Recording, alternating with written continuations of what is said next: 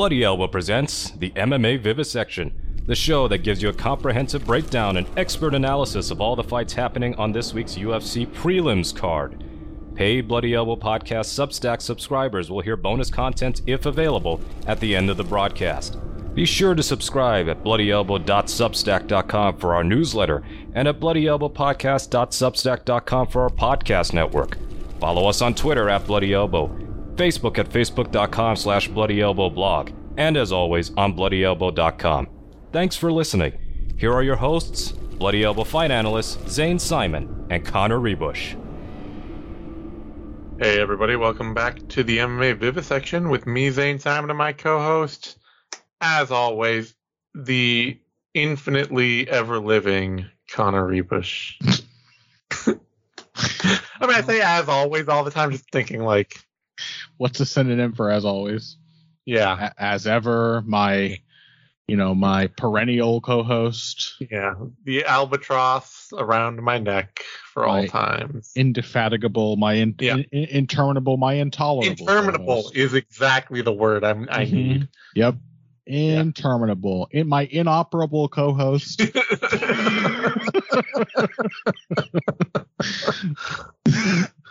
Inoperable, but hopefully benign. I would say usually benign, but certainly inoperable. but certainly inoperable. Uh huh. Yeah. Uh, just right there, like right around the lung or something. I'm just wrapped around your liver. Yeah.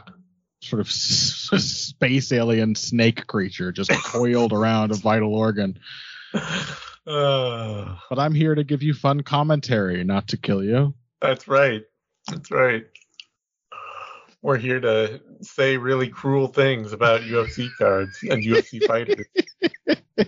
I do get feedback regularly, though, that like I've had multiple, multiple people tell me over the years that like nothing gets them more interested in a UFC card or keeps them more interested in UFC cards than our show.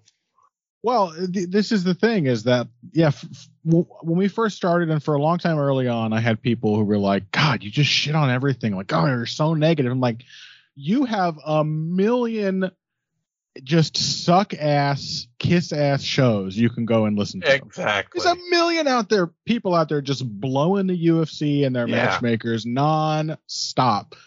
And now, more often than not, I feel like people have figured it out. And the comments I get on this matter are people being like, at least somebody's shitting on these cards. Yeah. you know what? And I'm proud, proud to deliver that service. That I'm not going to pretend a card is good when it's not. No, and we and when a card is good, we say it is. It's not Yeah. like it's impossible to please us. Yeah, it's it's really not impossible to please us, and it's not usually about the fighters. It's No. just about creating something that entices, that offers more interest than the weekly LFA card or the week the Cage Warriors card or the PFL card this week. We have Yeah. watched far too much MMA and other combat sports to want nothing more than a violence fix. Exactly. Our our appetite for violence is well sated. It's under Yeah. control. What we want are meaningful fights. We want cool stories. We want cool characters, things we can connect to and care about. Yeah. Uh, violence alone meantime, isn't enough. Like we're still staying up on all who every last one of these Yeah, damn people are. also, why we complain? We're resentful. We have to Yeah. cover them all. So we have more right to complain than everyone else. God damn it. Exactly, exactly.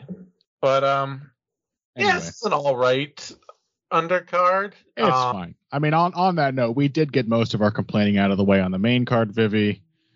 These Yeah. are clearly not as good as fights. They're prelims, so we may as well just start talking about them. Uh, yeah, although you know, I feel bad for like Randy Brown, and uh, I don't really feel bad for Neil Magny. He's sort of set his own standard of uh, right? Yeah, quiet grinding um, pseudo tedium. yeah. Who was it But- who uh, who called him out? Was it Ian Garry? Yeah, Yeah, I mean, I'd certainly rather watch a matchup like that, but yeah, whatever. Yeah. But I feel a little bad for Andy Brown. I feel a little bad for Tabitha Ricci and Jillian Robertson and uh, Jamal Emmers and Jack Jenkins and Tatsuro Taira Clayton Rodriguez. Mhm. I feel bad for all of these people if they have to look up and see Justin Tafa versus Austin Lane. That fight is dog shit. Yeah. And all of these people are doing far, far, far better work yes. than those two boys who Justin Tafa literally gets to just eat his way through camp and show Yes. up with half a boxing game and the UFC is like, "Oh no, you got to be main card on the next one, man." Yeah. No. No. No human deserves to have Justin Tafa seated on top of them, Exactly. but especially not like a cool flyweight prospect. yeah. You know, come on. What are we doing here? Anyway, that all out of the way. Let's talk about our featured prelim here. Neil Magny, Philip Rowe, and um Neil Magny. Oh, sorry. Yeah, yeah. I mean, Yeah. Magny, he, he he can have trouble with comparable range sometimes. That's not really what he struggles with. It's No. not the heart of Neil Magny's struggle. Is not somebody who can compete with him for distance. Everyone who is insulated by their reach, which means practically every super long and tall fighter, they are going to encounter uh, an unusual amount of discomfort and danger against somebody who is close Yeah. to their size. That always happens. And I would probably say that that's going to be a bigger problem for Rowe than it is Magny. Yeah, Magny's been there more. He's at this point. Magny is just a super calm, uh, relaxed fighter, Yeah.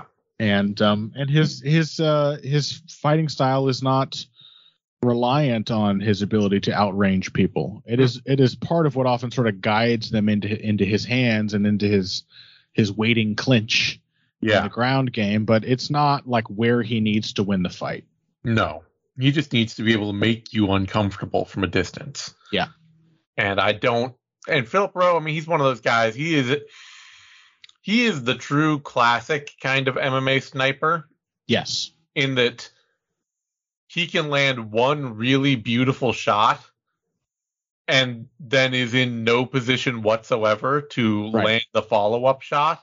It's all about the timing and that natural sense of distance. Yeah. and then uh, completely selling out in your efforts to to exploit those things. Yeah.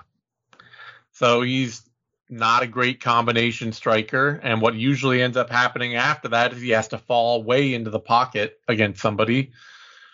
And uh, Rowe tends to lose the early stages of most of his fights because he ends up on his back because he falls into people. Yeah. And um, And in his last fight, where he looked pretty sharp, I mean, certainly if you're a sniper who's big, you should be landing clean shots on Niko Price. Yeah. But he he looked like pretty sharp, pretty competent at finding those shots repeatedly, and then he gassed Uh-huh. horribly, and literally Niko Price had to counter gas for Phil Rowe to win the fight. yeah. and in the effort to finish Rowe and just couldn't quite get him out of there. So, yeah, that's not the kind of consistency or well-roundedness you expect from people who beat Neil Magny. Um, there and you especially don't want to see somebody like you don't want somebody's potential to be that they would they would very likely fall behind Magny early. yeah, You know, Mhm. gassing or not late. You do not want to see somebody who you don't want to see an opponent where you're like, oh yeah, Philip Rowe's best round is the second round. Uh, oh, who was that fighter? Um, was he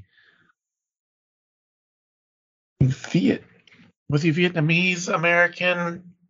trying to remember. There's a bantamweight fighter. Nam Phan. No, not Nam Phan. Maybe he wasn't Vietnamese. Um, so, he f- was a former soccer goalie and bantamweight Good. and Soukhamthath, Andre Soukhamthath.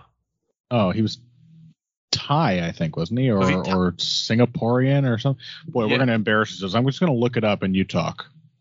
Anyway, he uh, Yeah, he had this thing where watching him fight Laotian, he's Laotian. Okay. Anyway, Laotian American. Yeah. Uh, he had this thing where he would fight, and his only good round of his fights was round two, because he would start slow, and he would gas late, and so by round two he would really be clicking, and he was super dangerous in the middle round, Right. and all the rest of it was a wash. And Philip Rowe is kind of that guy Yeah. Where he starts slow. He gets people can often just like take take over on him early in fights, and then he doesn't necessarily have the cardio or experience to be a great threat late. But in that middle round where things are really clicking, Yeah. he's really dangerous. Yeah. When he when he gets into his flow and he starts bouncing around and, and getting a he's gotten a feel for the opponent's entries. Yeah. And before he starts to get tired. Exactly. Yeah. and that just seems like like Neil Magny is uh, he eats that kind of fighter for lunch. Yeah, if he were a faster starter, then he would look a lot like the kind of guys who sometimes blow Neil Magny out of the water. Mm-hmm. He's dangerous. He's fast. Like he's he's he's very specifically dangerous. Like one phase where he's just going to push that advantage really hard Yeah. right away. Um, but yeah, letting Neil Magny get into the fight is rarely a good recipe. Yeah, because Magny is somebody like you let you you give him time to build, you give him a round to figure things out, Yep. and rounds two and three are gonna be awful for you. Yeah. You you either finish Magny immediately or you start dominating him immediately. Yeah. Uh, So yeah, um, yeah, pretty simple pick for Magny. Odds on the fight, Magny not that big a favorite. Opened at minus 149, is currently at minus 161. Rowe opened at plus 117 and is currently up at plus 144. The odds are getting longer, so that's good.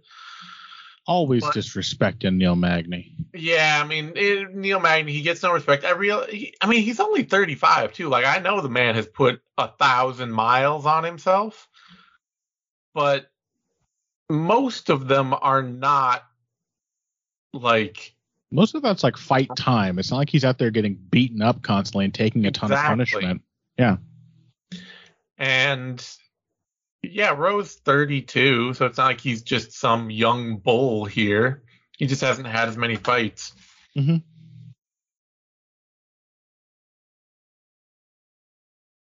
Yep. You there?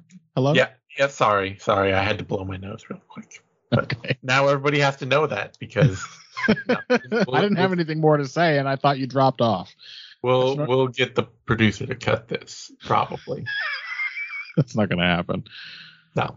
Anyway. Uh yeah. Magny it's just uh, he there's no reason he should be this kind of underdog. He got beaten his last time out by Gilbert Burns, who was always going to be just Of course. truck Magny. Yeah. He got beat by Shavkat Rakhmonov. Always going to truck Magny. Yep. Always. He got beat by Michael Chiesa. Not always going to truck Neil Magny, but Magny actually discovered a limitation of his own there that he really walked into Chiesa's game over and over in a way that he did not have to.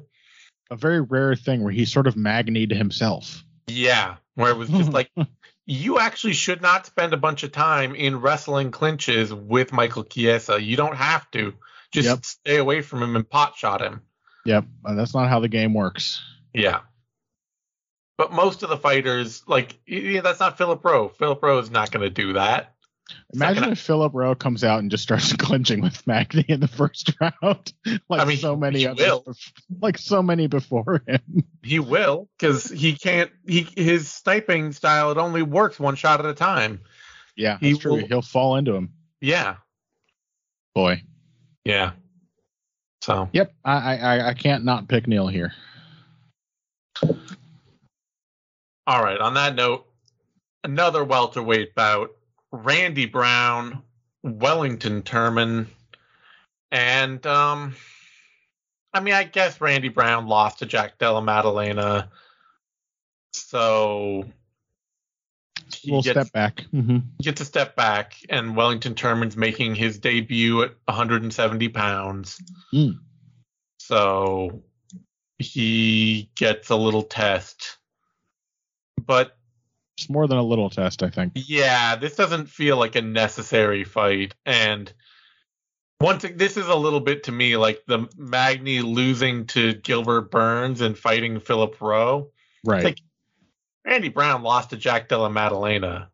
That was that was a layup call for us. Yeah. It was just like, yeah, Jack Della Maddalena is gonna charge Randy Brown down. Randy always tries to figure and see his way through exchanges in ways mm-hmm. that are like sometimes cool but often deleterious. He tries mm-hmm. to create his way through exchanges. Like, oh, he, he has a Lando Vannata thing a little bit. Yeah, he's not he's, he's not risk- physical tools in ways that Vannata is not.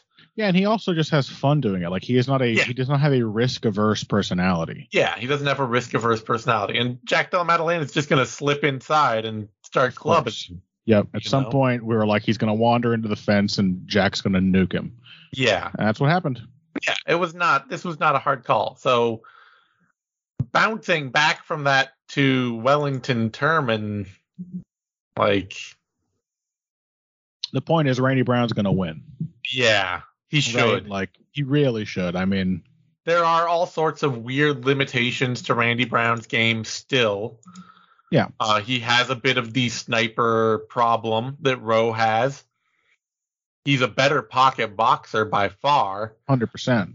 But he does his his knack for creativity means that he will often throw one shot from range that puts him out of position to follow up in the pocket. Yeah where it's like you didn't have to try an up elbow, but now that you have, you aren't actually in position to do anything here. Mm-hmm. That happens to him a lot. Uh, he's got a little Caceres in him, you know. He's not he's yeah, trying to be artistic. He is. He's a great clinch fighter, um, but and a, a really hard fighter to take down against the cage, but really bad takedown defense in open space. Mm-hmm. And aggressive grappler, but not always a clean one. Um, although it has to be, uh, yeah. Well, he got got choked out. He's been choked out. I guess Jack Della Maddalena club and subbed him, didn't he?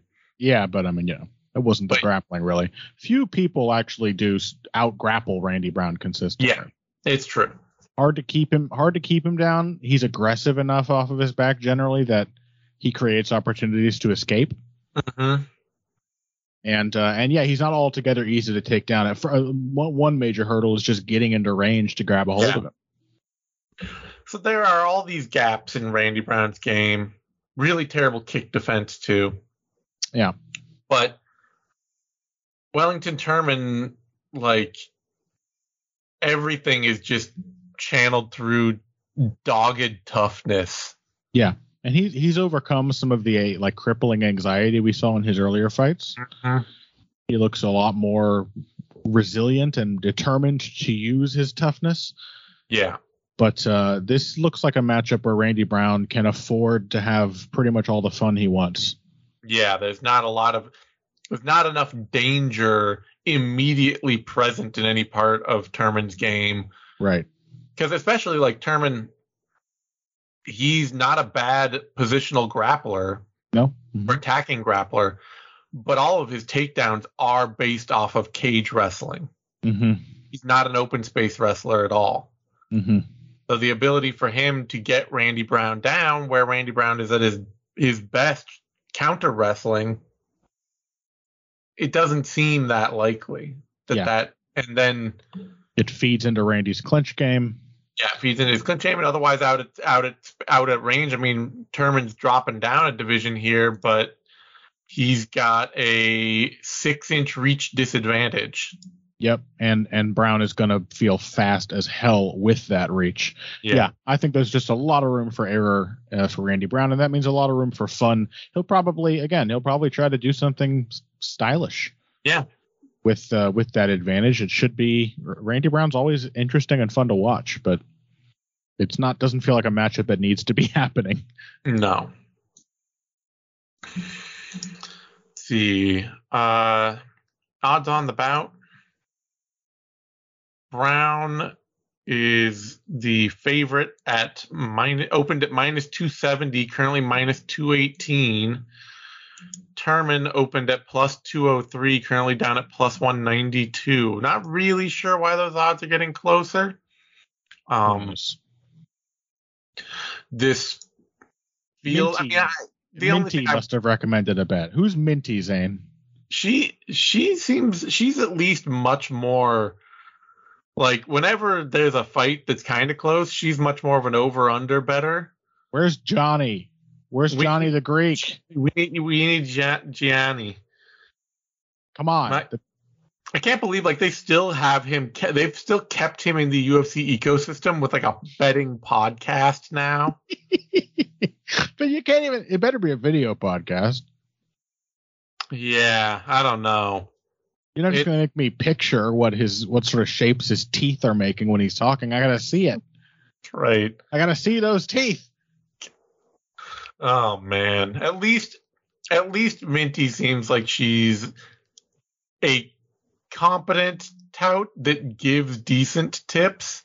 The tout industry's still not one I like. No, it's scam artists. But, You know, she was out there like, "Oh yeah, take uh what uh what's his name? I can't remember the the guy who fought Ilir Latifi last.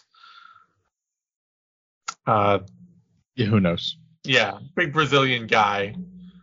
You know, she she told said to take him. She picks some overs on things. Like a lot of her stuff seems to hit regularly, so at least she's giving good tips. But But it is yeah. really sketch to be like, here's our UFC tout. It's more that she's just not. She's not Johnny. I mean, Yeah, it's true. you want For- something living- I would say she's living in his shadow, but there's no shadow you can get off that glare. yeah, she's casting his shadow. Yeah. of.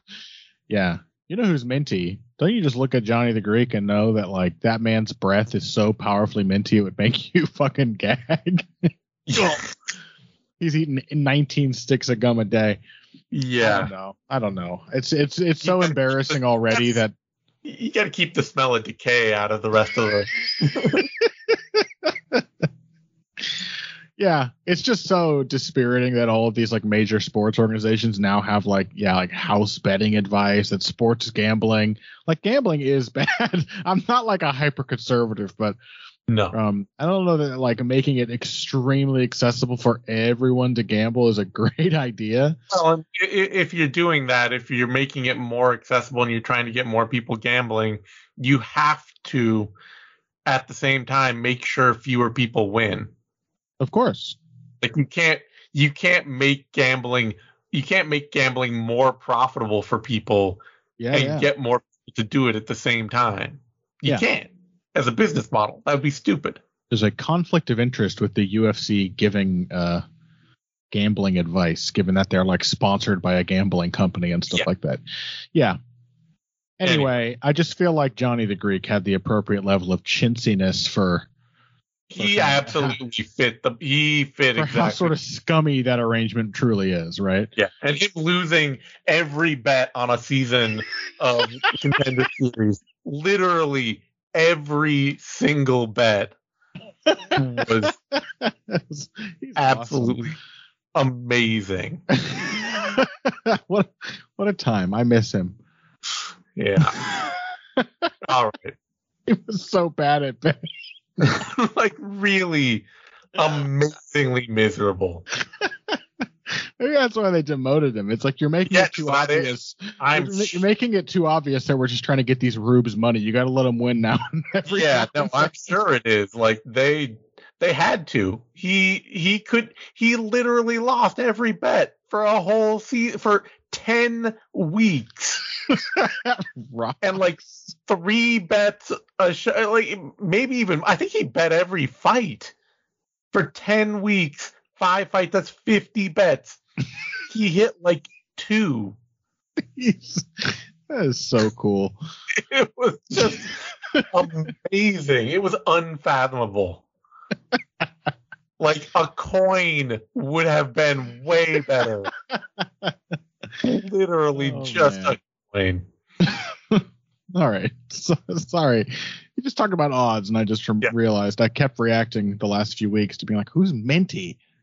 Yeah, she's the new Gianni, and she is much, much, much more capable to the detriment of our enjoyment. Yeah, truly. All right. Anyway, what were we talking about? Mateusz Rebecki, Rebecki, Rebecki yeah. against Loik Radzhabov. Yeah, you're safe from uh, my uh, pronunciation corrections when it comes to Slavic names, by the way. I don't know. Even the basic Slavic names are tough for me. Polish, give me give me a break. I don't know. I mean, I'm not going to pretend that I can pronounce it actually well, but I'm always fairly confident about it. Yeah, incorrectly because uh, Yeah. I remember, uh, you know, fr- friend friend of the show or at least friend of my show. I don't I don't know if he listens to the baby, but Adele Burkic on uh, Yeah. Twitter once told me he's uh, Bosnian, I think. Uh-huh. Um, and he once told me that he like yeah showed his dad some like Polish, or had his dad listen to some Polish, and his dad I, I think he said can pretty freely communicate with most other Slavic speakers. Mm-hmm. Um, and Polish was just completely baffling to The him. that the thing that's weird with Polish is that like Z's, J's, uh, and like none, none of the letters make the sounds you're used to. what uh, they're they're it's like, like, it's like the Slavic version of like Irish. Like eh, trying to read Irish phonetically, impossible. Yeah. The letters all make different sounds. Well, the, the thing that I was gonna say is like Z's and J's and a couple other letters that I can't remember too. The thing, the way to, the best way to pronounce Polish is when you see those letters, just pretend they don't exist. like Mateusz, the Z there, it's just Mateusz. It's just Maybe is it? yeah. It's don't bother with the Z. There's also all these nasal sounds. Every time yeah, heard well, that, that's why I say I'm not. I'm, I'm not. I'm not going to pretend that I'm actually doing it all perfectly. yeah, But like Joanna Jędrzejczyk was a great example. It's just like we've all settled on that. But if you hear her say her I name, know it's it's it's not the same. It's not. It sounds like a, it sounds like somebody unclogging a drain. Yeah. Don't say that about my wife. Um, Wife. yeah. Anyway, um, so here's a fight. Uh, some Slavs. Some Slavs are fighting. Rebecki, Their Rod- tracksuits and uh, hot hatchbacks abound. Radzhabov, um, and functionally uh, pretty similar fighters. Yeah, really similar fighters. Two two beefy wrestle boxers. Mhm. Like prepare to see some right hands traded, folks. yeah. These are two guys who will just shuffle into range, load up. Hey, guess what's coming? Right hand, and just sling it at at somebody. Mm-hmm. And um, yeah, it's like that in the takedown switch up. They're very classic res- wrestle boxers. They really are. These are two, especially two, with the the fact that if forced to box for any prolonged amount of time, they also immediately start to gas. Yeah, So that like you And, really have one round of wrestle boxing and two rounds of wrestling. Mm-hmm. It's it's very old school, you Yeah. know. and I am leaning Radzhabov Hmm. because I think there's a little more depth to his wrestling, especially to his takedown game. Yeah, I would agree with that. I'm kind of leaning Rebeshki because Mm-hmm. I think he is a better boxer. Yeah, he's he's definitely got a little Du Plessis in him. Like the tiredness doesn't really affect his effectiveness uh, on the can- feet as much. Can throw a left hand in there sometimes. That's true. It's all one and done, and mostly hooks, but they come off both hands. Yeah, Um, and he hits the body a little bit too. yeah. Raj is really just That's true. timing a right hand, and it, the moment that that timing breaks down, he starts getting tagged. Yeah, I, I think what gave me pause is seeing Rebecki's uh, debut against what was the guy's name, Nick Fiore or Fioria or something. Fiore, yeah. Um, and yeah, like he gassed, and he was kind of struggling. Oh yeah, no, with Fiore, and Fiore is not a very good fighter. no, he's not. Like he's not as good as uh by by a long shot as uh, Radzhabov's UFC debut opponent, uh, Esteban Ribovic.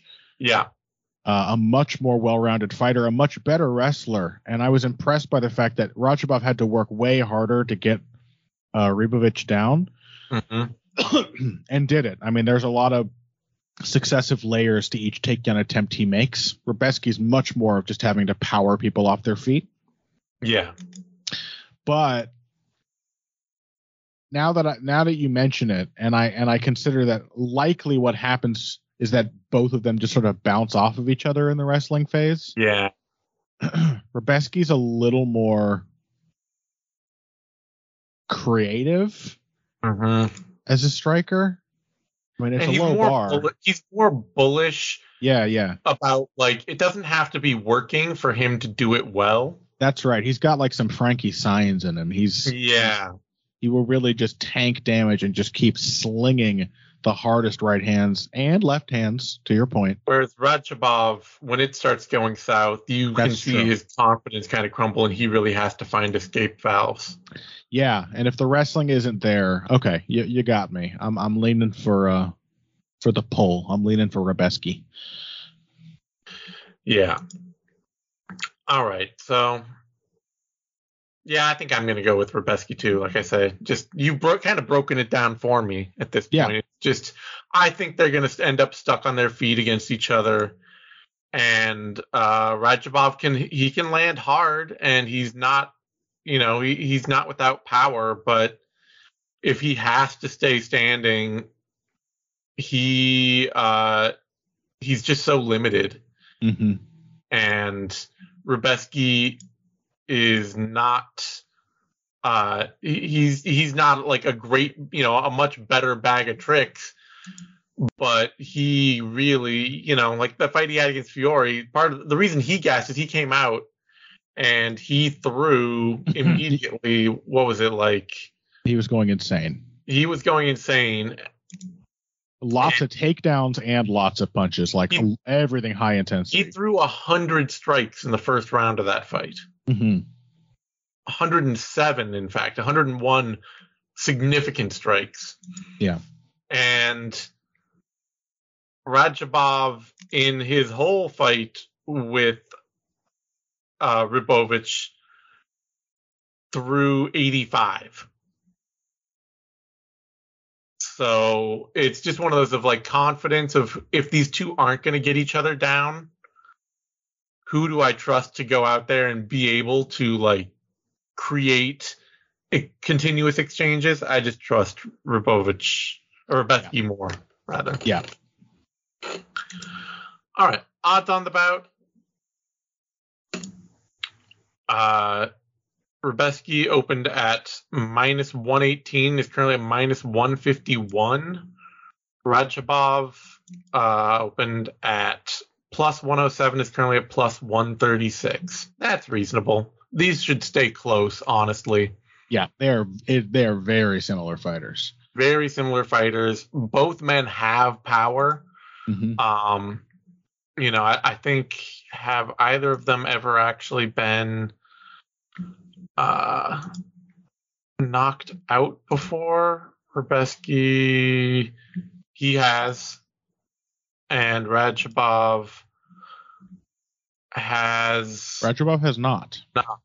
So, but Radzhabov has also lost more fights to fighters that he couldn't out wrestle. Yeah, they're basically all people with stout takedown defense. Yeah. so it is kind of just it should be very close. Agreed. All right. That brings us to a woman's strawweight bout. Tabitha Ricci, Gillian Robertson. And um yeah, I guess the question here really is just how much do we believe in Robertson's size as a the as a major new factor for her in the Mhm. strawweight division?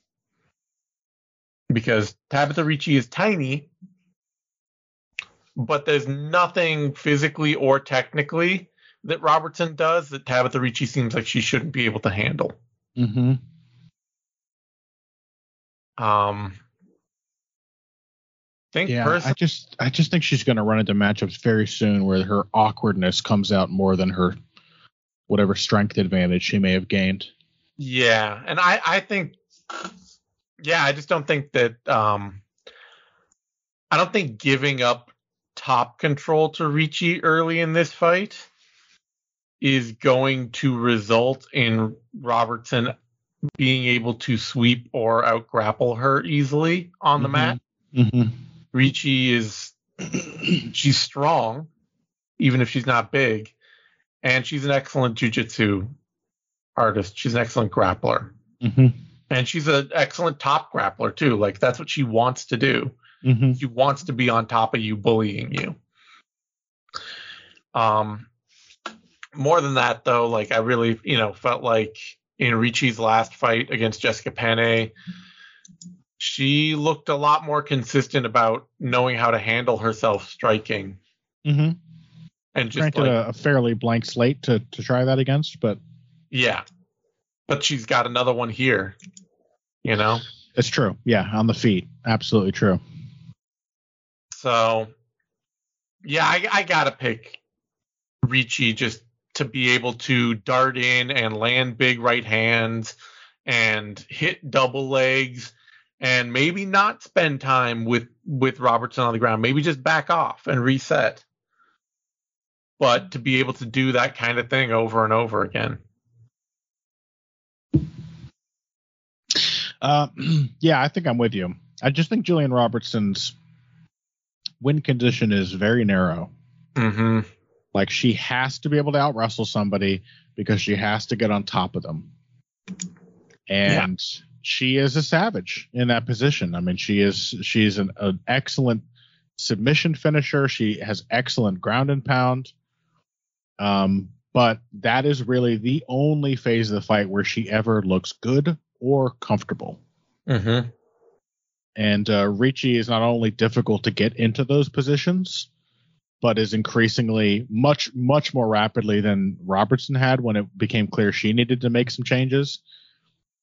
Is already looking more comfortable everywhere else too. Yeah.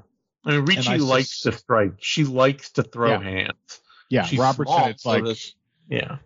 uh, Ro- Robertson had to learn how to do it. Yeah. Ricci seems to actually kind of have fun with it, and yeah. and I think she is going to look significantly faster than Robertson here as well. Yeah.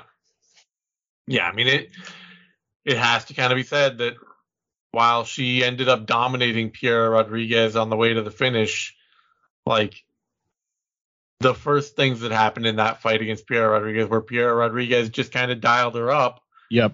and then went to the mat with her and that really gained Robertson the confidence to start figuring out how to take Rodriguez down. Yeah, this might even be a good a good uh, opportunity for Ricci to try having a classic BJJ kickboxing match. Yeah, I mean if I were her that's what I would be. Just don't grapple at all. Just Yeah. here's a chance to work on your striking. You're here against somebody who's going to be uh, more cumbersome and slower, albeit bigger, but just hates it. Yep. You know, try it out. All right, that brings us to a flyweight bout. Zhalgas Zhumagulov, Jadi Gimblet against Joshua Van. He's back again. When was that last fight booked? Last week, week before? Yeah, week before last last week it might have been. Either Yeah. way, the infinite disappointment of Zhalgas Zhumagulov continues. Yeah. Um. Wow, why have I never really taken notice? Has his Tapology photo changed? I think so. Yeah. He didn't used to have that glorious bowl cut on display like that. I don't think. No, he's he's he's modified it and grown it out more and more. I think he Yeah. re- he really he he at least make has made the joke that he just like decided to take it from Paddy Pimblett, Looking like a Kazakh beetle over here. right? Um. It works for him. I don't know. I kind of like it. Seeing a guy with like an incredibly square jaw, Yeah, like, broad masculine face with this goofy haircut, he's kind of Yep. pulling it off. yeah. He's got the hair for it. Like he's got that like really fine, thick hair, like a lot of fine hair. It looks like need- it's it looks like it's like tactical hair. It's like Yeah. it's like there to like add extra padding underneath his uh his steppe nomad helmet Yeah. he, he uses when he's raiding. Um yeah, I uh I I do like the looks of Joshua Van as a guy who's clearly just being brought in. Mhm. Let's sign flyweights. Uh, let's sign cheap fighters. Zhalga Zhumagulov wants to fight. Uh, throw him back in there. Joshua Van is super raw. Mhm. He is 21 years old. He has only had eight fights as a pro. I think he is working from a good foundation, right? Like he's pretty comfortable moving laterally. He, um, once again, a a sort of non flyweight flyweight because he likes when he has his druthers, he likes to fight at a pretty slow pace and counter people. Um, he likes to kind of poke and prod. He's and and set up nice single accurate shots. But um he's just super raw. Like Mhm. Even when he's having exactly the fight he wants, he'll just get surprised. Like he'll step in and body jab somebody and not get back out of range quickly enough, or he doesn't take an angle when he's getting back out and just gets tagged and gets Yep. stung. Um, or somebody just crashes into him and blows him off his feet. Um, he is just he he looks like an inexperienced striker, which means a lot of one and done, a lot of watching his work, you know, Yeah. a lot of sort of expecting that uh, being too pleased with being able to land a shot on somebody and not expecting that, you know, they might be hitting you at the same time or immediately after. So I obviously I have to pick Zhumagulov as the far more experienced fighter who has proven in his recent fights to be way more willing than ever before to be crazy and aggressive. Uh, I just think he's and also a great athlete. I think he's going to be too much for a 21 year old uh, baby of a fighter to to handle. Yeah, I mean, this has just got to be kind of more of the the same read we had with the Bunez fight, Sure. Yeah. Yeah. except that Bunez is a little more inherently flawed, but also a little more technically complete. Mm-hmm. You know, Bunez had a little more form, a little more creativity, a little more flow to his game, Mm-hmm. while also being maybe uh less strong, more ingrained, slow pace. Van seems like the kind of fighter who could be learning to pick things up. He seems like he's confident, but he's not necessarily so experienced that he knows what to do with that confidence yet. Mm-hmm. Whereas Bunez, you know, seemed more like a fighter who has had to learn how to pace out a fight to be the kind of fight he wants so that he doesn't get trapped into something more difficult. But it's the same kind of problem where you're looking at a, a flyweight who is fairly low output and competent and capable of surviving a fight in a lot of places, Mm-hmm. But not necessarily confident and capable of taking a fight to a lot of places. So, you know, if Joshua Van is going to go out there and he's going to have a kickboxing match with Zhumagulov, is he going to match Zhumagulov for pace? Right. If Zhumagulov takes him down, is he going to be able to meaningfully respond to that in a way that brings him back into the round Yeah. and doesn't just survive a bad spot? That kind of stuff. Yeah, it just seems like a pretty obviously overwhelming experience gulf Yeah. between these two. Now, you know, it must we same same thing is still there that we also said for the Bunez fight, which is the the slight fear of where the hell Zhumagulov's head is at. Yeah. Because uh it doesn't seem like he wants to be in the UFC. It may be that he doesn't want to be fighting MMA at all anymore, although that seems less the case, like, likely the case. Yeah. But either way, it does not necessarily seem like he's in a happy place in his career, and that does seem like it has intruded in his recent fights, Yeah, a bit. But- but uh, against a very a much higher level of competition. Hmm And even looking distracted, you know, by and frustrated in those fights, we are still seeing an overall Yeah, much more effective Shalga Zhumagulov than than the one that debuted in the UFC. Yeah. He's been getting better. His mentality about the whole thing has just been getting worse. Right. So yeah, there is that caveat, but what do you do with that kind of X factor in this kind of fight with somebody who is seven and one and you know their last fight they won was against somebody named Cleveland McLean Awesome. man. and you know they're they're just coming off of the the regionals Mhm. and you know it's it, they're not he's not a bad Van's a good fighter he's a good prospect but this is a huge step up Another guy named Americo Garcia. And and- Cleveland McLean. Where where is he finding uh 1930s boxers to fight? and Paris Moran oh man. These are really some like old school boxer names. yeah Yeah. Where's where's where's Gunboat Davis? where's w- one if not the Cuban uh Cuban kid or chocolate kid? There's been like nine of those. Anyway, yeah. Novice versus seasoned pro, seasoned pro who keeps getting better. Uh, easy Yep. pick. yeah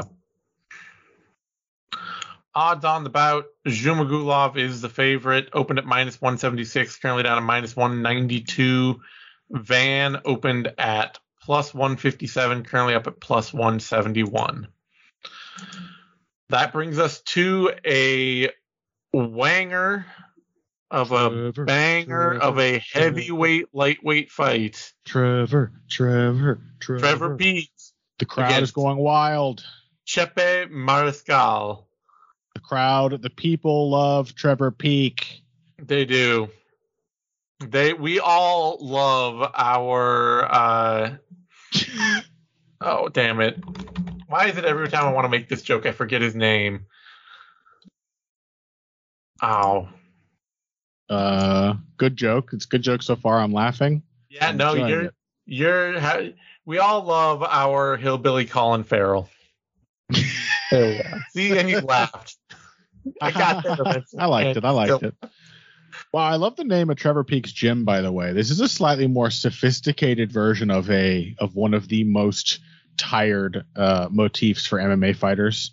Agoge combatives. Mhm. Agoge is the Spartan training regimen, Oh yeah. but it's not just called Spartan combatives. They kind of here's Yeah. here's like a military history buff. Somebody who read a book thought of this one. well, or watched History Channel. But Yeah. uh yeah, that's a little a little deeper. Uh Indeed. cool. So that's why Trevor Peek fights with the fury that he does. He had to like uh raise a puppy and then strangle it with his own hands before he was right. allowed to enter the gym. Uh, I like though that we know now that his coaches are like all just shaking their heads at him when they watch. That is very funny. Yeah, that we were just cracking up at his debut because he is a hysterically messy fighter. just Um, comically. just the punches make no sense. Just like hammer fisting the top of his opponent's head, falling into the ludicrous form. I have Yeah. never seen crazier punching. And uh, yeah, one of his uh, gym mates was like, I just want to say our coaches are pretty good. and Trevor is like, he doesn't listen. Yeah. Somebody from his gym is like, no, it's not us. It, Trevor can't learn. Yeah. Yeah. but boy, is it beautiful. It really is. Completely absurd fighter. Let's see. Is this me or you? I've forgotten. It's it's you. It's you. okay. It's me. For I- you get to talk about Alabama's Dricus Du Plessis. That's right. oh. Drecus do sweet tea. I don't know. I'm working on it. yeah. There's something in there. Um, but yeah, like, I mean, the thing is, is that credit to the UFC. Uh, what fight was this going to be? This was going to be Trevor Peek versus Victor Martinez, Okay. who is also not very good. Mm-hmm. But credit to the UFC, they really went out and found just the right guy to fight Trevor Peek. Because Mariscal has like he has more technique. I mean everybody does. But he is always on the borderline of throwing all of it in the trash to just go bananas and swang with somebody Yeah. and have it be the sloppiest fight you've ever seen in your life. Yeah, he's in that David Onama territory. Yes. Could be better, doesn't care to be. Yep. And um I think that's actually kind of a bigger problem than the one Trevor Peek has. Frankly. Is it a what what is Trevor Peek's problem? Is it a gland issue or Well, I mean Trevor Peek's problem, as you noted, is he can't learn. like he don't learn no good. you don't learn no good. Um Unless it's from the Bible. but he is going to make whatever is oh man no you know those What? you know those videos out there of like rescue dogs that have like a neur- neurological condition they Uh-huh. They can't run in a straight line Yeah, but you still see them happy and playing and living a full life. sure. That's kind of like Trevor Peek in fighting. Yeah, because you put Trevor Peek at, at work at like a Kinko's. He's he's like breaking all the copiers. yeah. He's using like the guillotine thing they used to cut big stacks of paper. He's snapping that handle off first Yeah. go. But my, my point is that, like, he's still creating the best fight he knows how to create. right? I guess. Yeah. I mean, we're, we're, we're following the rescue dog thing here. Like, it's it's still doing its best. He's still doing his best. At least he's having fun.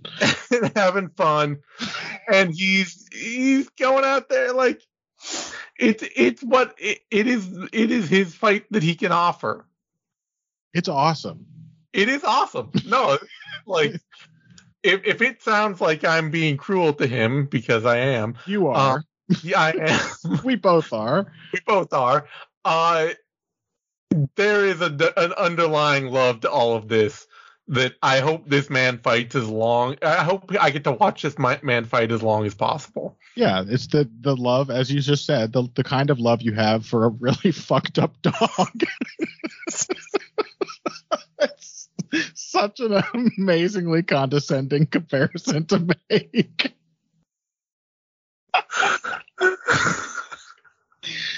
You know, Trevor Peek is like one of those really like stupid broken dogs, you know, like uh but the nice ones. Look, it sounds bad when you say it like that. I was losing it. when you read This is also why you thought of it yourself and we're like, it no, I shouldn't say that. You shouldn't have, but I'm glad no, you I shouldn't have. if But- you let's put it this way, if you get like an angry DM from Trevor Peek as you have from other fighters, you deserve it. Yes, yes. Um, absolutely. You My deserve point is, have though, one of those one of those punches he throws. It looks like he's swinging a frying pan around. you just you just you deserve to get clobbered by one of those bad boys. I mean, the point is though that like it's very much clearly like the natural extension of what he wants to do. Yeah, You know, sure. the man is out he's, there. He's loving it. He's loving He it. is loving it. He is flowing. He is having his fight. He is not a panic brawler. He he loves to just throw hands Yeah. uh, at everything. Mariscal, it's just like there's a, a flux state between mess and pseudo mess. Yeah. And I don't think that that serves him better. You know, not Yeah, but- knowing or not being able to have the kind of fight you want is a- against somebody like Trevor Peek. That just gives me more pause about your ability to win. Sure. Uh, having you know said all that, and I agree. I mean that makes sense. Like uh, I'm expecting the wheels to fall off Trevor Peek at any moment. Oh, yeah, yeah, yeah, yeah. His And fighting style makes no sense. It's he, it's he's a bad fighter. he's a very bad fighter. The fact And- that he loves it is what makes it effective because he's confident and he just keeps going. But like, he, it's bad. This is this is It's so bad. it's the worst technique I have ever seen in the UFC with more confidence than I've seen from much better technicians. Yeah. Um, just don't think Mariscal is technical enough that to to cross the confidence it's gap. gonna get crazy. I mean, it's gonna get. Yeah. There's no other way against Trevor Peek, and it's gonna take a, an actual consistent technician, um, or you know somebody who just hits him first and knocks him Yeah, out. Mariscal could absolutely. It's, I, Yeah, I just yeah. look at Mariscal's record and you know, second round ground and pound finish, second round head kick ground and pound finish, Yeah. second round punches. You know, first round of punches, sure, okay, it, it happens. First round triangle choke, split decision, fourth round punch. Like he's not a power shot artist. He is a messy scrapper. Yeah, His his aggression can finish people. He can overwhelm people because he goes nuts when he goes nuts. I don't think you have to be even that powerful a puncher. Like, obviously, Trevor Peek has some chin because everything he gets hit by is unbelievably clean because he just Mhm. just doesn't care that it's coming back at him. Um, you, you catch this dude, somebody's gonna knock him out. They don't even have to be a power puncher. It's true. It's true. But um, I'm gonna keep picking Trevor Peek until and probably after he loses because I just love it. There is nothing. I was so everyone was everyone who watched it was so delighted by that performance. It was horrible and and so beautiful and insane. It was an absolute mess. It does not deserve to be in the UFC, but what is more deserving to be in the UFC than a guy that committed to being that crazy and reckless? Yeah. And I mean the thing is that like the other thing beyond the crazy confidence and beyond the uh insanity that is buttressing Trevor Peek, I do honestly think that this dude is actually probably there's probably an actually really great athlete underneath all of that. It must be uh, right. It is- It- Yeah. it wouldn't work at all otherwise without some some respectable physicality in there. Like I think he's actually really quite insanely fast and powerful. Yeah, it's just tied to uh you know a, a, a brain that is not functioning the way any normal person who becomes a professional fighter like this is not even this man had amateur bouts yeah. No, he's he's just hasn't been learning this whole time. He just he has he started in 2013 he took his first amateur bout and he had several he has had a whole bunch of time to figure this out and it's just not happening Mhm.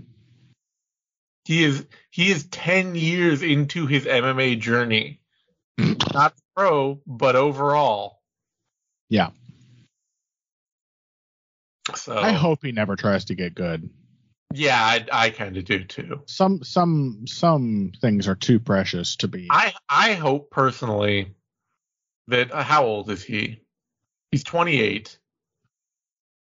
I hope personally that in like five, six, may, maybe maybe seven or eight years, maybe in his late 30s even, he's just suddenly like really actually quite good because he spent so much time in the cage getting comfortable. no, I, I don't hope that at It all. never happened, but I don't hope that. I don't even hope for it. I just I I don't want. Uh, don't change a thing. Don't change a thing. All right, fair enough. Um, yeah, and I'm just gonna keep picking him. I just love him.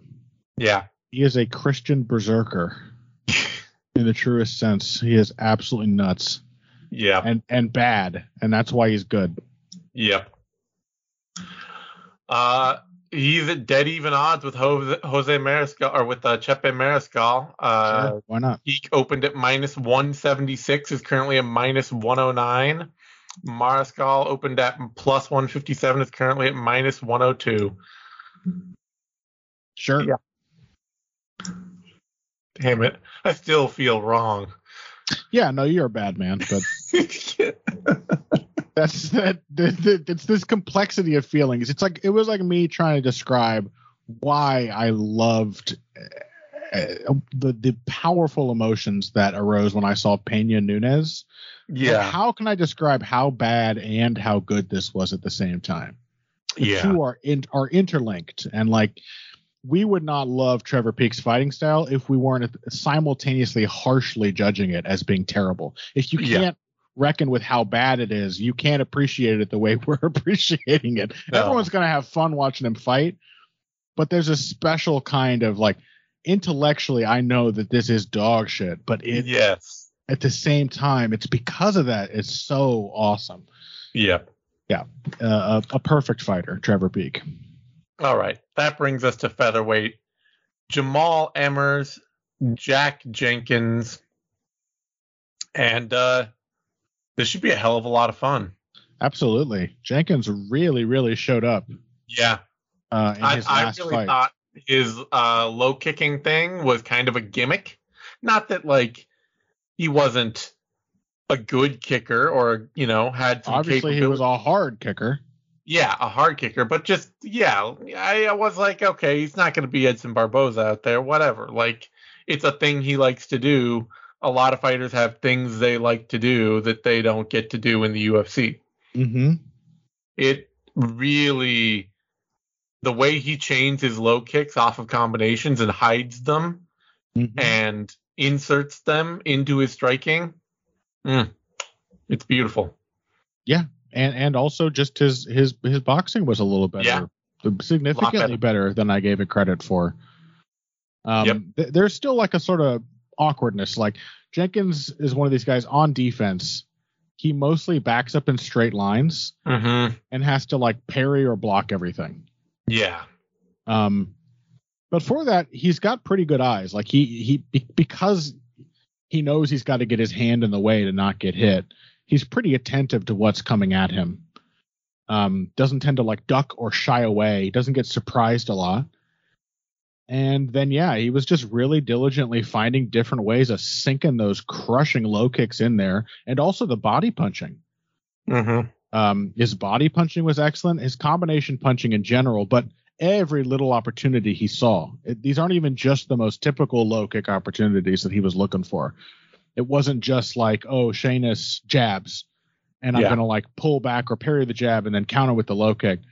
It was like he would get Shainis to kind of cover up and duck with the hands and be really close to him, but see, oop, he's he can't see a kick coming right now. Yeah. And just chop his leg out from under him, low kicking him from clinches, low kicking him off the punches, and then using the threat of the low kick to to set up the hands and uh, Mhm. doing the whole thing backwards as well. Um, yeah, like totally offensively dependent, pretty much, yep. But a pretty sharp and um, I need a different term for creative because creative in MMA implies that you do a bunch of stupid shit. I need a better term for when somebody is creative within the confines of a few basic effective techniques, um right? But that that's that's that's what Yeah. uh, what Jenkins demonstrated there. yeah It's it's one twos, threes, couple uppercuts, couple variations of those shots to the body, and brutally hard low kicks, and just finding a bunch of different ways to kind of use one one of these things to uh, to set up the other.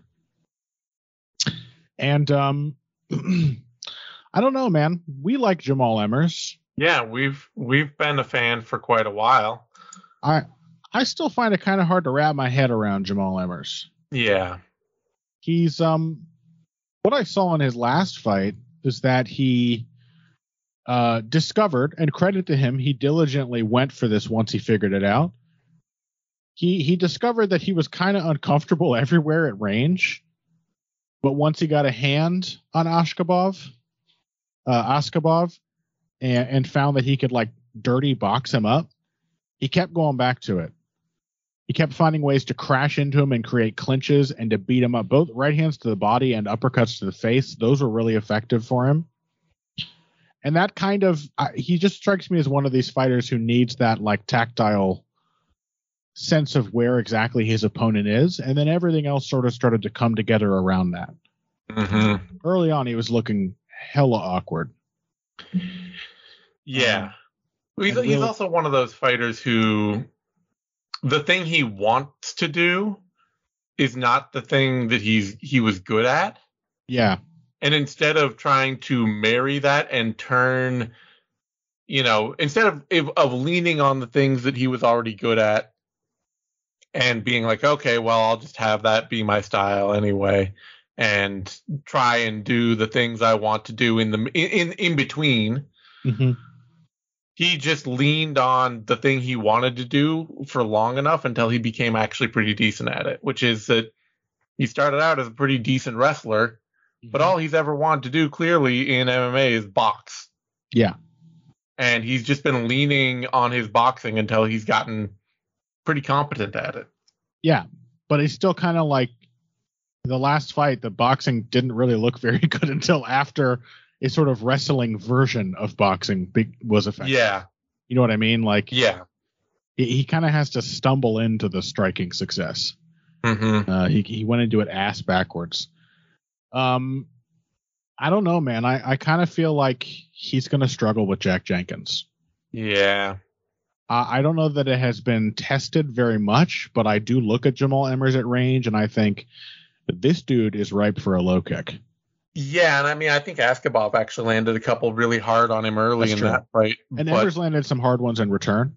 he did, but he But, doesn't um, have any way to really block or protect his leg. No. and it's really I think it was a lot of for Askhabov just going away from you know not being able to return to any of the tools that were finding him any success. Askhabov is just sort of a Yeah. messy catch whatever you know ideas in my head right now and try it out kind of fighter.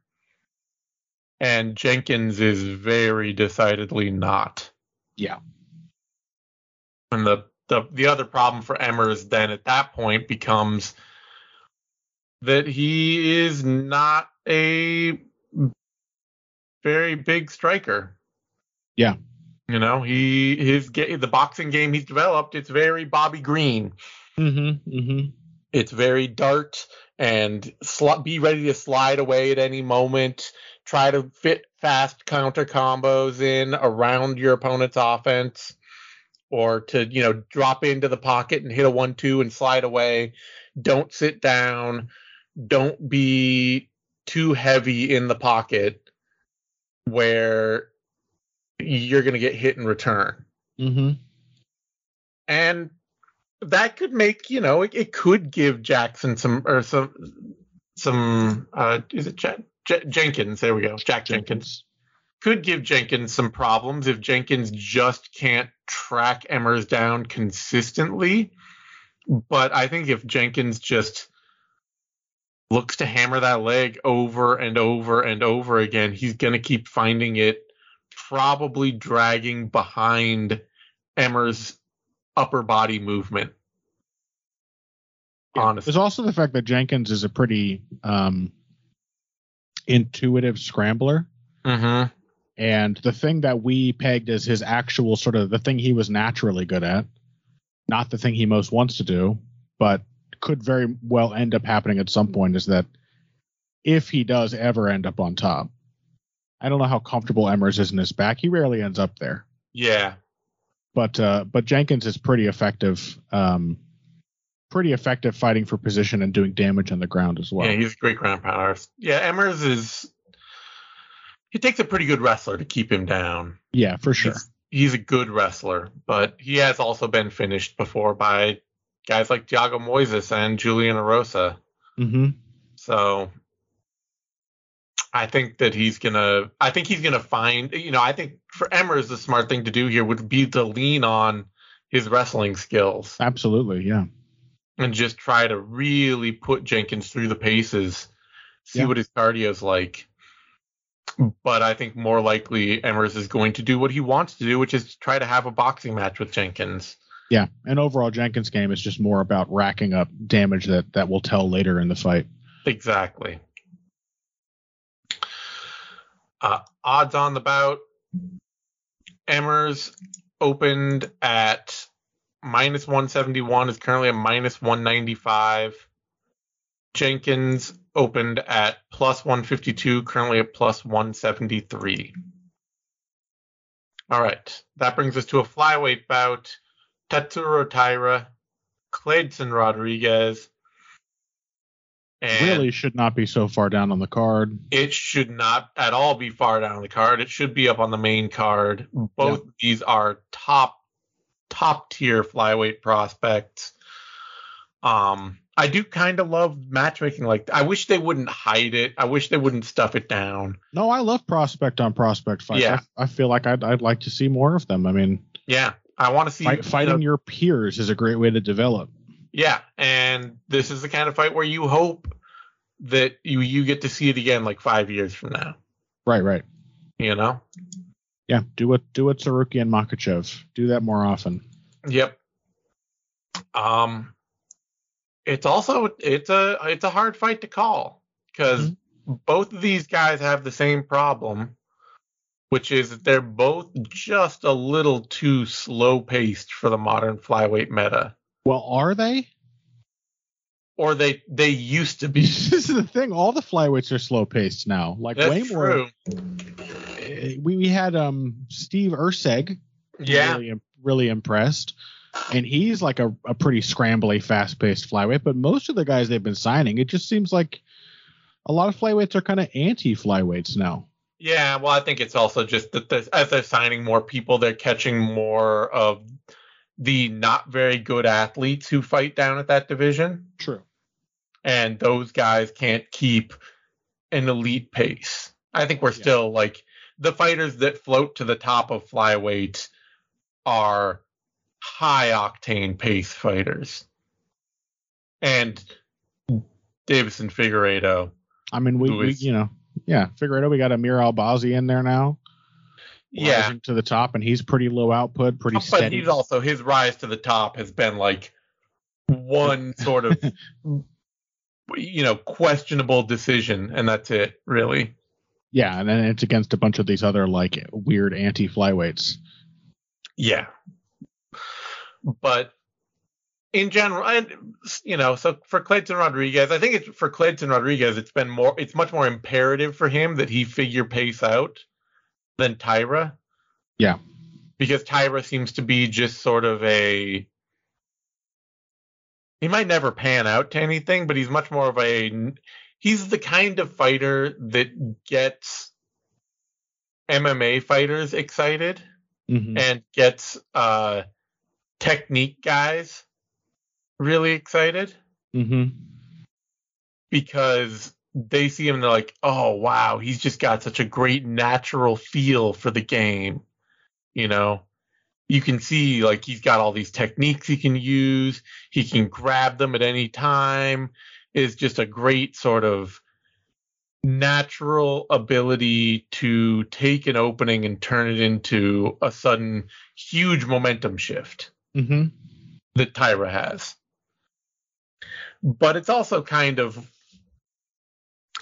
those are also the kinds of fighters that like uh oh who was Mizuki like Mizuki in a way where like people get really into talking them up for a long time or Gillian Robertson Sure. people get really into talking them up without realizing the other huge problems in their meta that they're missing. I don't know if Taira's gonna, you know, that's gonna be as big a problem for him being a flyweight who seems like also a good athlete, which is one of the big problems for Robertson and Inoue over time is just that like they aren't that great athletes or and for Robertson deeply uncomfortable striker. Mm-hmm. Taira does seem to be a great athlete, but the meta of like being a so you know pick out the perfect strike sort of floating around uh flyweight striker seems very difficult to translate as he gets further up the division. Yeah, I mean, I think Taira's other saving grace is that he is he's an incredibly good grappler. Um, Yeah. And this is sort of the decision I think he he tries to force on people, right? It's Yeah. like I'm going to pot shot you and annoy you from range and be very negative, and you are going to have to make something happen. And frequently, that is how Taira gets to his good positions on the ground. Yeah. Is people will crash into him and he will take their backs. It takes them down. And he's a great back take artist. Um, Mhm. But yeah, it, it does. It's we we've been waiting for a while. Uh, I don't think I've been picking against him, but we have basically been keeping an eye out for a while with good reason on when is that pace fighter going to show up that just doesn't give Taira any room to breathe. And he has no idea. Turns out he has no idea how to handle it. It's going to happen eventually. Yeah. Could be Kleydson Rodrigues. Could be. Clinton I I'm really heartened by his fight against Shannon Ross. Mm-hmm. It was fight, really of course. clear. Hmm? Gimme fight, of course. Yeah, gimme fight, but nonetheless heartened by it because it was clear coming up for Kleydson Rodrigues that he did not fight at a flyweight pace. Yeah. That he was a very one strike at a time, make them big, make them wild, make them damaging. But, you know, it was all about for him scaring people with the potential of the violence he could bring rather than constructing consistent technique. And Vergara went out there and almost lost that fight anyway because Kleydson is an insanely good athlete. But took him down a lot, pressured him a lot, put him on the back foot a lot, just gave him all kinds of trouble that somebody can give that kind of fighter if they just stay in their face and are tough. Mm-hmm. Uh, so I'm heartened, not necessarily that he showed up with a bunch of new technique against Shannon Ross. He's still like the first thing he tried is like a wheel kick, but uh, he showed up. Ang- it seemed like he showed up angry, he did, for sure. and that he needed to prove that he wasn't a walkover, and that he wasn't just going to be pushed into the background. And that's that's what he needs. You know, if he's going to become a more aggressive, higher output fighter, there needs to be a fire there. Mm-hmm. So maybe this is, you know, maybe it's just a little bit of a uh, Henry Cejudo situation, where what he needed was a challenge. He needed somebody to go out there and like remind him that he can't just walk through everyone. Yeah, and sort of an embarrassing loss for him. I mean, Yeah. Kleydson is a much more talented fighter than CJ Vergara. Yep. Um, losing a fight like that probably stung. Yeah. So You know, Yeah. if what he learned is that sometimes I got to be crazy aggressive, you know, he'll probably it'll he'll probably get a chance to do that. I yeah, don't know that it will win the fight. Everyone gets a chance to do that against Taira. I Yep. mean, even down to Taira's last opponent. Um, well, I keep wanting to say Kevin Aguilar, no, uh, J- Jesus Aguilar. Jesus Aguilar. Um, just like came out and I think low kicked him, knocked him off Yeah. his feet, and then ran at him and, and tried to flurry on him against the cage and oh level change and you're down. Yep. And yeah, Taira, like, you know, it was a rush shot. He shot into a guillotine, but he immediately passed to the right side and just waited it out. And as soon as that was gone, swiftly just cutting through guard, getting to uh getting to top position and only allowing Aguilar to move at all when he knew he had a triangle waiting for Yeah. him. So I, I- just don't think uh Kleydson has faced somebody with Taira's level of grappling skill. And Yeah. I don't think he's controlled enough with this newfound aggression, if it even appears again in this fight, to not just get taken down. I mean, he's struggled. He struggled with Vergara's wrestling. Yeah, he. I mean, and and the his reliance on big wild strikes whenever he feels like he can press something, it's always going to put him in a position where a takedown is possible. Exactly. And uh, the big problem, you know, he didn't quit against Vergara, and I he, like I I would say he he even came back really well late in that fight, um, which is a great sign for him. But he also did get clearly insanely discouraged. Yeah. In that fight. Yeah. By the lack of success he had. And if he gets discouraged against against Taira, yeah. That seems like the kind of thing that will lead to him getting submitted. Mm-hmm. That'll lead to him making some big mistake that he can't easily recover from. Yeah. So yeah, I'm gonna pick Taira as well. But it's a cool it's a cool prospect versus prospect fight, and I'm very interested to see what improving Kleydson Rodrigues can do because I, I think he is clearly a top five level athlete that just needs time and skill building and aggression, you mm-hmm. know? Uh, Taira opened at minus 326, currently minus 240. Rodrigues opened at plus 274, is currently down at plus 210. Yeah, a little light, a little closer in the odds. That's that's good. Rodrigues has the kind of he has the kind of ability that he could spinning back kick Taira in the gut and like you know hit him in the liver and knock him out basically. Mm-hmm. The talent is there.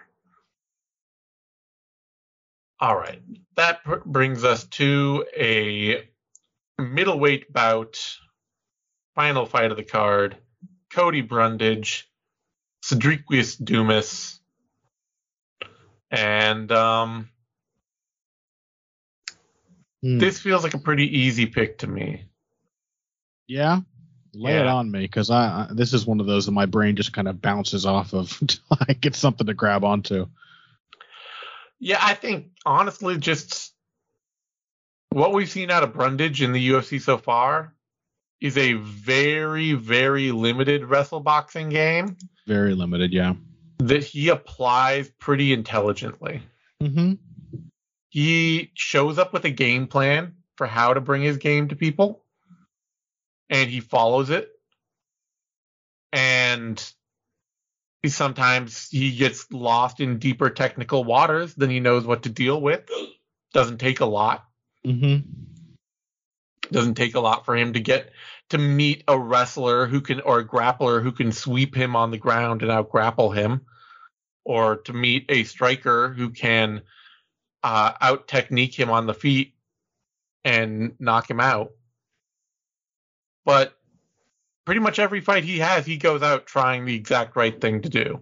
Mm-hmm. You know, he went out against Michael Alexejczyk, immediately tried to out wrestle him. Went out against Rodolfo Vieira, tried to outstrike him. Went out against Tresean Gore and just like feinted a shot and then blasted him. Went out against Dalcha Lungiambula and, you know, weathered the storm and grabbed a submission. Mm-hmm. Like I think he's a pretty thoughtful guy with a pretty limited skill set. Yeah, I agree. Sedriques Dumas is a guy who is used to totally dominating people with almost no technique at all. He is a guy who would be nothing without his physicality, or rather, he'd probably be a much better technician without his physicality because clearly yeah. it has insulated him both from losing a bunch of fights where the opponent knows more than him, but yep. also insulated him from having to learn anything. Yeah. And Josh Fremd just totally exposed him in his last his last 100%. Fight. Yeah, I was which I was glad to see cuz Yeah. Uh, still too often we look at some athletic monster and we're like, "Okay, I guess maybe I'll pick you." And I think in that one we're like, "No, you, sh- you shouldn't win this." I think I picked him still. I I just was like, eh, it happens. Friends. I mean, it, it, happens. But I was pleased to see like that there is a certain barrier of technique that even freak athletes, and I don't even yeah. know that Dumas is that level, but that that even really good athletes need to develop. Like he's he's significantly worse than say like Michael Morales, Yeah. Oh yeah. Ano- no, no question. another freakish athlete the UFC signed recently. He's he came into the UFC even in Morales' first UFC fight with a lot less technique than him. Yeah. And he's a mess too. So So while Dumas might blast Cody Brundage with a kick or a long one two or something like that. Yeah. I have to pick Brundage to go out there and take him down. yeah, okay. Um, um, that was my feeling as well, but I, I- I don't know. Brundage is just he's a little fragile. He does he doesn't really have a great ability to not get sucked into somebody else's game. Uh, but yeah, I mean, I think the big thing with him is just it's not even getting sucked into somebody else's game. It's just that his the game that he wants to do, the thing he wants to do, his skill sets w- everywhere are so limited right. that even applying things well can turn into somebody else's game. Like True. he went out there and took William Knight down. Great plan. Got swept and like elbowed into oblivion by Mhm. William Knight. You know, he went out there and uh, he largely kick. He, he spent a lot of time kickboxing with Nick Maximov, Mhm. and he got sucked into the wrestling exchanges, and he survived them all right, but he couldn't win the grappling exchanges in that game No. in that fight. But like Alexejik, he didn't, you know, he didn't go out there and try to out kickbox Alexejik. He just got he got stranded. Mm-hmm. Yeah, that And seems I- to happen uh, uh, too often to him. Unfortunately, It does, it does. But all of these fighters, even well, with the exception of Knight, and that's maybe the concern. But Knight is also like a heavyweight on easy, you know, easily at on, at times. Dumas is big too, but he's not a He's not that kind of big. pile of bricks like William Knight. Yeah. Yeah. Um, they're all people who have what much deeper individual skill sets than Dumas.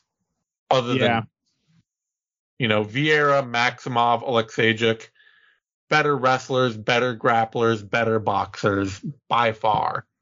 Yeah. I think that Uh, was my hang up though, looking at this, that like it's one of those fights where I'm the only guy who does anything that makes sense to me is Brundage. I have to pick Brundage, but I cannot really trust him. He's he uh, getting stranded is a good way to frame it. Yeah. And yeah, he could just stumble into what turns into a crazy, messy fight. And no, D- Dumas is not better than him, but he's bigger, he's stronger, and um, Yeah, I just get the feeling that Dumas is like everything that has come up about his life seems incredibly messy. So Yeah. I have no feeling of like reliability that this is a person who is doing a good job training to get better in any way. no, I mean you can look at, like I said, there are there are similarly um, daunting athletes Yeah. who who get into the UFC way too early in their careers, and all of them pretty much are better technicians than Dumas. He is an absolute mess. He is as bad a technician as um as uh, uh Austin Lane on the main card. Yeah. Yeah. He, he doesn't have the excuse of being a heavyweight. Yeah. He, he's and Lane is somebody who also like stays in good shape and right, right, right, right. like you know has come to fighting after a whole different athletic career right, exactly. Yeah. that required a lot of discipline so he may not be the best technical fighter because he came to fighting really late after doing something else for his whole life dumas just seems like he decided to become a pro fighter Because it was and something to do. Yeah, he just doesn't seem to something take it. Take it very seriously. And yeah, it doesn't seem like he takes it very seriously. He didn't seem like he was in shape to fight uh, Fremd particularly. hmm And like I say, everything I hear about his life outside of fighting is very messy. Yeah. Um. All right, two picks for Brundage. I'm happy to pick against an absolute mess, uh, a messy cheater like uh, like Dumas. All right. Brundage is the favorite here. Opened at minus 107, currently minus 178. Dumas opened at minus 103, currently plus 160. All right. Let's spend just a couple minutes talking about this the the undercard for last week. To access the bonus content of this show, you must be a paid subscriber. To do that, go to bloodyelbowpodcast.substack.com and subscribe today.